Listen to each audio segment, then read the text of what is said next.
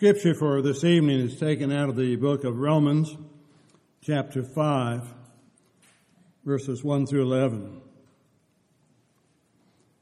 Therefore, having been justified by faith, we have peace with God through our Lord Jesus Christ, through whom also we have access by faith unto this grace in which we stand and rejoice in hope of the glory of God.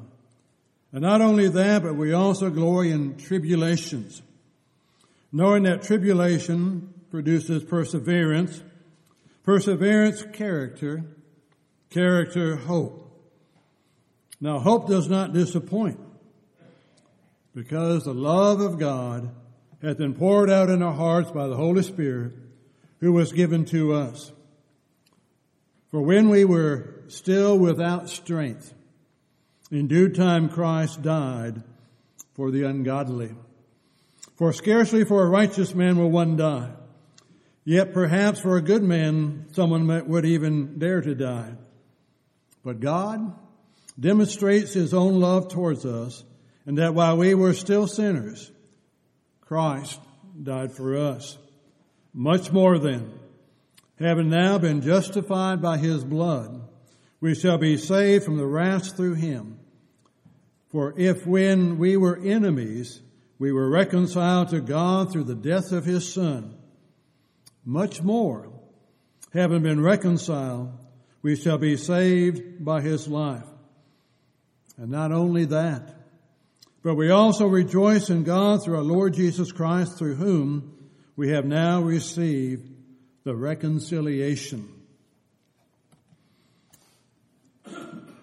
It's hard to grasp what God has done, what He is doing, and what He desires to do with our infinite mind. It's hard for us to grasp the seriousness of a life that we live even in light of the word that's been given to us, that we fall so short of truly understanding this marvelous grace of God more richly than we deserve. You go back and you dwell on creation. You read down through verse 31 of Genesis 1. And God saw that everything that He had created was very good. And that included human beings. To see again what He has provided for us in a universe, what He's provided for us in the creation of the earth, what He's provided for us at that time in the Garden of Eden. And then to see how quickly man could depart from what God had given. How he could listen to another voice in spite of everything that he had seen and been a part of. And yet you still see as we looked at Genesis 3:15 in our fall, our transgression, God was providing a redeemer that would come for us to redeem us from our sins. And there's no way for us to even begin to either comprehend the, the glory and the beauty of heaven or the horror of hell. And yet God in His mercy protects us and guides us. How marvelous is His grace. It is greater than we deserve. You read on into Genesis 6, and again in God's creation and all that was there. The thought of man was on evil continually. But Noah found grace in the eyes of God. That's an interesting thought to reflect upon. Every thought of man was on evil continually. And thoughts lead to action, so every action was evil continually. Yet in the midst of that, Noah found grace in the eyes of God. And God spared him. And it's just, then you go to Genesis 11, man wanting to make a name for himself, build a tower into heaven. And God had to intervene on that, and you just gone down through history. But as you read history, which we would call the Old Testament, as you would read history, what we would call the New Testament, all you see is the grace and the mercy of God. Why not at any given time bring it to an end? And he did not despite man. You would think with all that man could see, again, contrary to 2 Corinthians 5, 7, that's what we like, is it not? We like to walk by sight rather than by faith. But even when we're walking by sight, we're not believing as we ought to believe. Israel of old in Egypt, Israel of old in the wilderness. How many sights had they seen? Visually seen. How many things that were beyond human comprehension or capability to do? And yet, they did not believe. They had an unbelieving heart. You read Hebrews and you read again about those that were probably from a Jewish background who were being persecuted in the first century and were being tempted to go back into Judaism. And the writer writes to them and says, do not be like those you're wanting to go back under. Don't be like your forefathers. They saw, but they did not believe. And not believing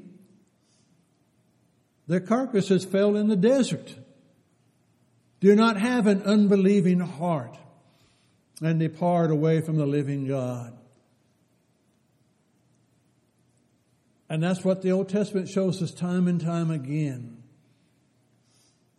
You would think as you move into the New Testament, and you would think that as you would find God in the flesh, dwelling in the midst of His people, that they would understand what they had in their presence. And they did not. He wasn't who they thought he would be. And so they had him killed.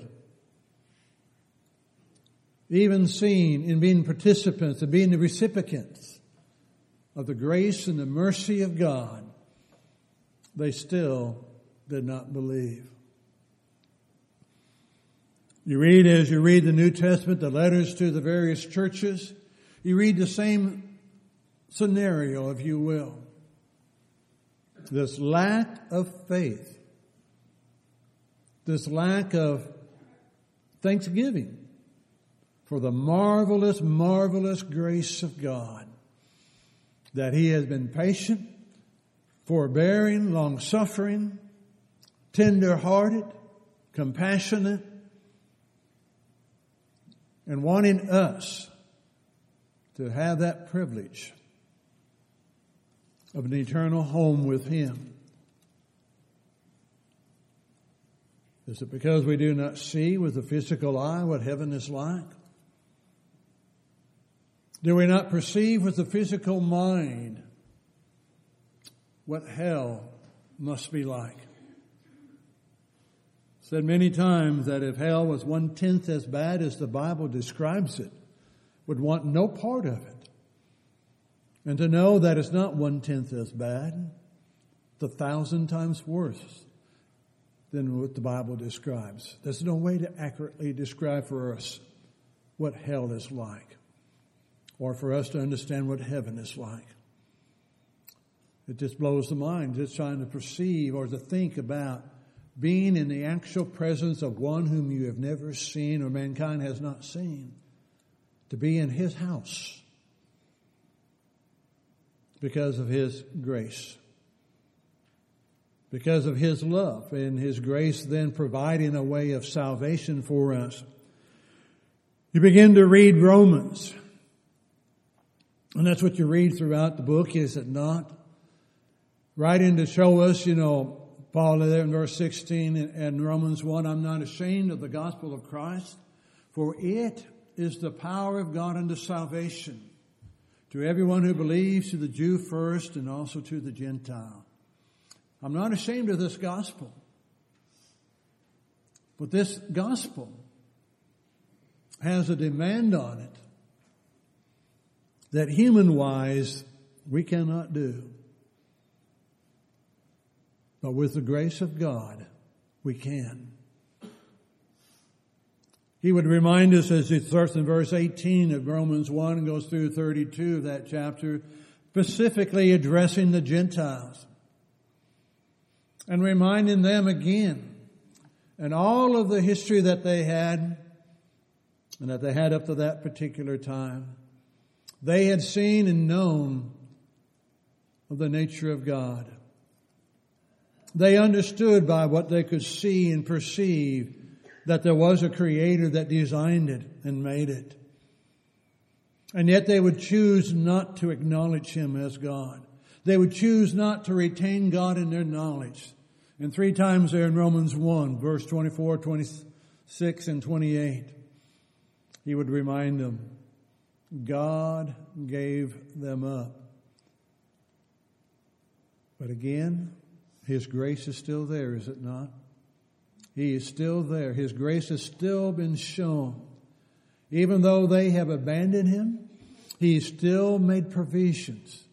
They would be the ones uh, as well there that uh, in Romans 1, talking about those of old, but refer, uh, referring to those of his day as well, that there is a gospel for the Jew and for the Gentile. There's one gospel. And that one gospel would take the Jew and it would take the Gentile and make of them one person. and give them hope.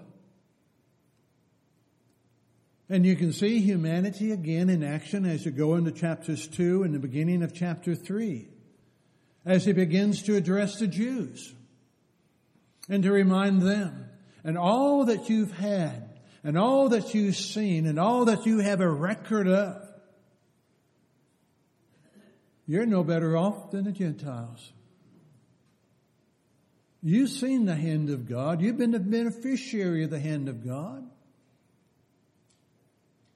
And you are no better off than the Gentiles because you will not trust God with your whole heart and all of your mind and all of your soul and all of your strength to love Him above all else.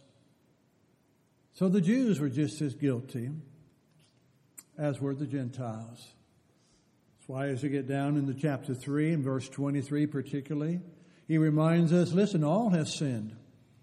All of humanity has sinned and come short of the glory of God. And again, all of humanity has seen the marvelous works of God. And yet they still will walk their own way. They will commit sin, transgression. And again, as you go back to uh, Romans chapter 1, verses 18 through 32, just read some of those sins that they had committed.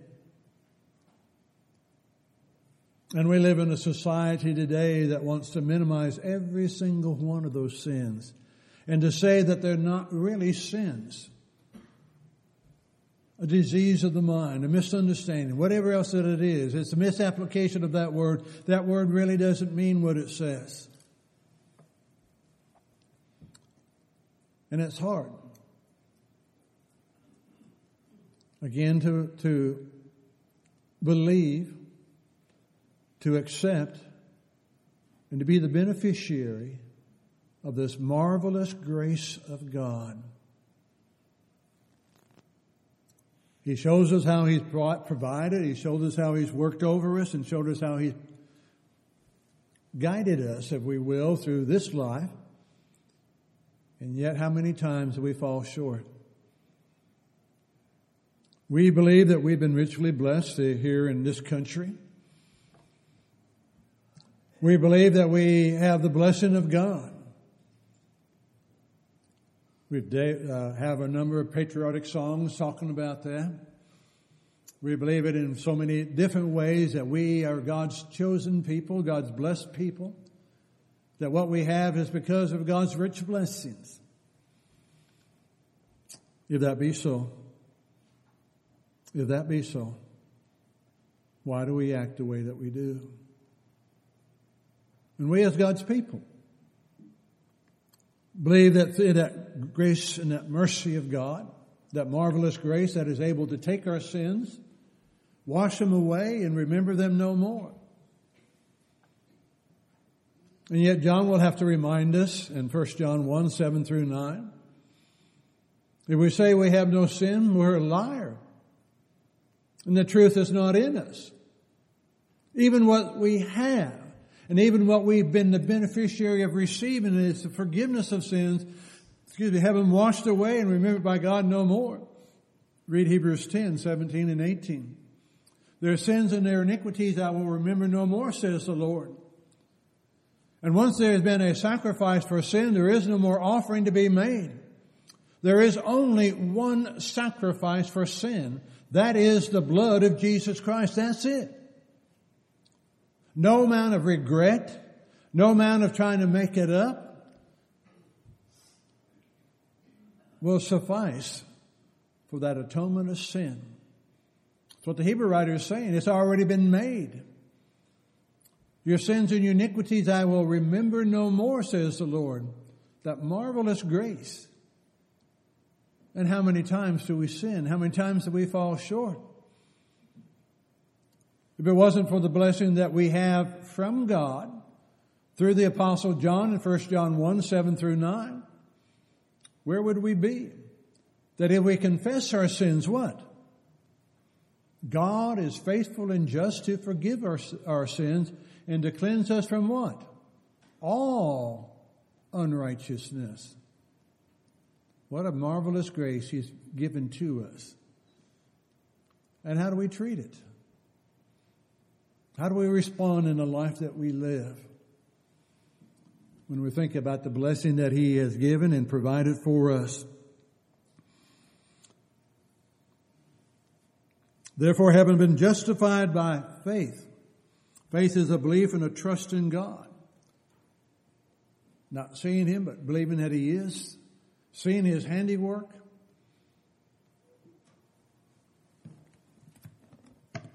And seeing his handiwork of what he's given and provided for us. We've been justified by faith. We have been called just as if I've never sinned by the blood of Jesus Christ. That ought to change the life. But we live in this world Again, it started in the Garden of Eden and Adam and Eve being tempted so early and given into that temptation. Why is it so easy to believe Satan than it is to believe God? And I don't know about them then, I know about us now. We're already told the nature of Satan. We already know that he is a liar and a liar from the beginning. He's the father of lies. We know that he is deceptive. He seeks to destroy. He's like a roaring lion prowling about it, seeing who he may devour. We know that. Why do we listen? We live in a world which is under his influence. And again, we get caught up in that. He has that way of, again, of, of causing us or encouraging us to forget what the Bible says. Yes, I know the Bible says, do not eat of the fruit of the tree of knowledge and, and of evil. But when I look at it and see, well, that tree is good to look at, its fruit is to be desired, and it will make us wise as God. What's wrong with that? Well, what's wrong with that is that they forgot the first part of it. Do not eat. It doesn't matter how good it looks. It doesn't matter how it is to be desired. It does not matter what the consequence would be of eating that fruit. God simply says, do not eat. God has not changed. He's the same yesterday, today, and yea, forevermore. He has His plan. He has His word. He doesn't change. Why do we believe Satan?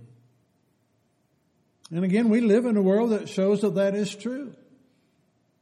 Everything that Satan promises through his lies, all we have to do is look up, lift up our eyes, look around and see that that's not so.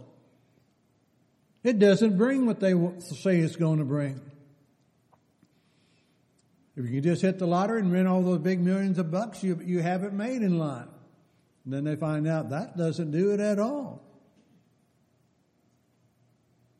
One is, no matter how many millions of dollars you, you win, Uncle Sam's already there. It's just not what it brings. Those who have won it, they've run histories on them down through time, and with five, seven years, those who won multi-million dollars are broke again. You can win all the money in the world. You can earn all the money in the world. It doesn't matter. I haven't kept up with all the figures the latest ones today, so I don't know where it is. I know there's not billionaires anymore that they consider it's multi-billionaires and multi-multi-billionaires. But at one time when it was Howard Hughes who had the wealth and he died without a will, guess where all his money went? The lawyers got it. They're still fighting over it. You know, whatever it is, I'm just saying, one is you cannot take it with you. It does not bring what it says it does. Those who have the wealth have asked them, no matter where they are in, in the scheme of wealth, what would it take to make you happy? And the same, the answer is always the same. They've got 10 or 20 or 100 billion dollars. The answer is the same. Just a little bit more. It's a false illusion. Do we not see it? Climb the ladder of success. What happens? Known individuals who have poured their heart and their life into the company and believed that the company could not survive without them. And when they died early of a heart attack, guess what? The company survived without them. We live in a world that's an illusion. We're just passing through. Do we understand that? Do we understand we're just a pilgrim here and we're passing through and one day there is an end. And one day there is an eternal destiny. As I mentioned this morning, what you do today determines that eternal destiny. How you live today determines that eternal destiny. We've been justified by faith. And we have peace with God through our Lord Jesus Christ. You read the things that God had done when He wanted to deal out some punishment on people. Would not want to be under the wrath of God.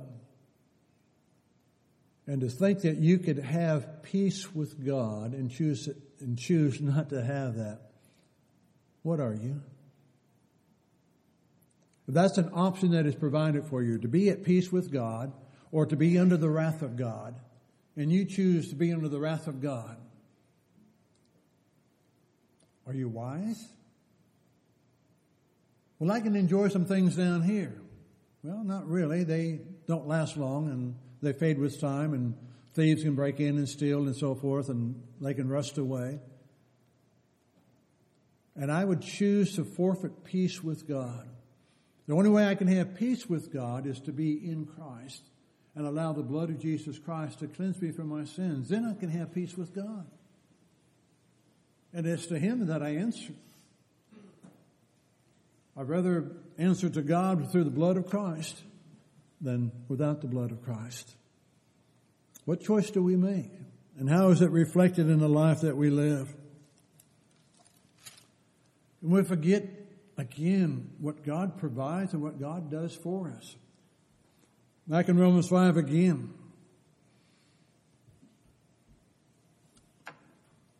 In verse 10, if when we were enemies, when we were hostile towards God, when we were on the wrong side of what God would have us to be, when we were enemies of God, we were reconciled to God through the death of His Son. Much more, having been reconciled, shall we be saved by His life.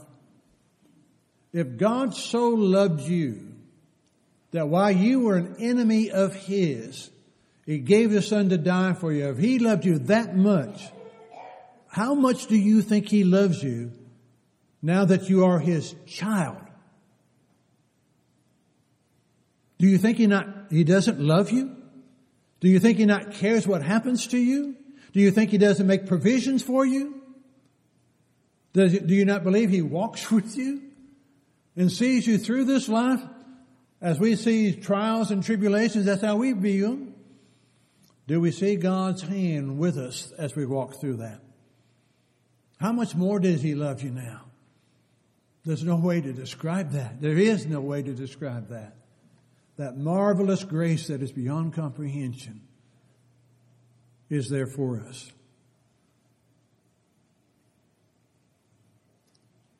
And He waits. In patience, he waits. There comes a day when the waiting will be over. But until then, he waits. As the father waited for the prodigal son. When the prodigal son,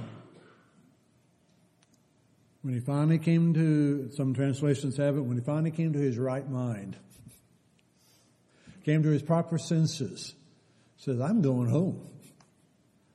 Being at home with my, in the Father's house is much better than being out here in this world because they don't care a thing about you in this world. So he goes home.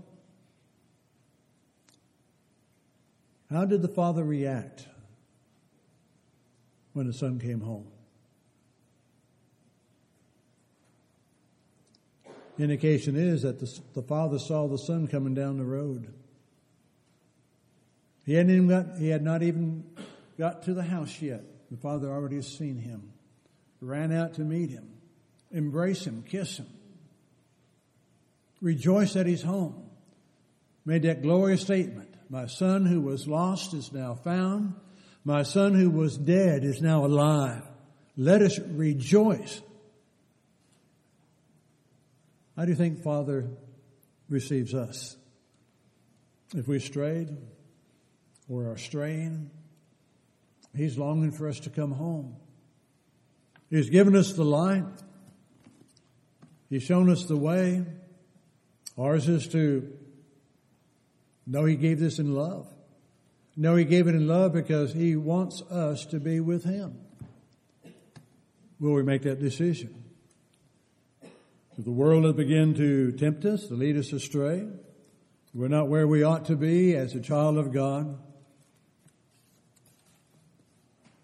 We need to really bathe in that marvelous grace of God and renew that kinship, that love, and that devotion to the Father. So that He again, in that final day, can say, Welcome home. Come on in. You're my child. That decision is yours. Each day that we live, that decision is yours. His grace reaches me. Has it reached you? Has it touched your life? Has it changed your life? Does it continue to change your life? If you need to make a change in your life, if we could assist you, if we could help you, then indeed we bid you to come as together we stand and sing.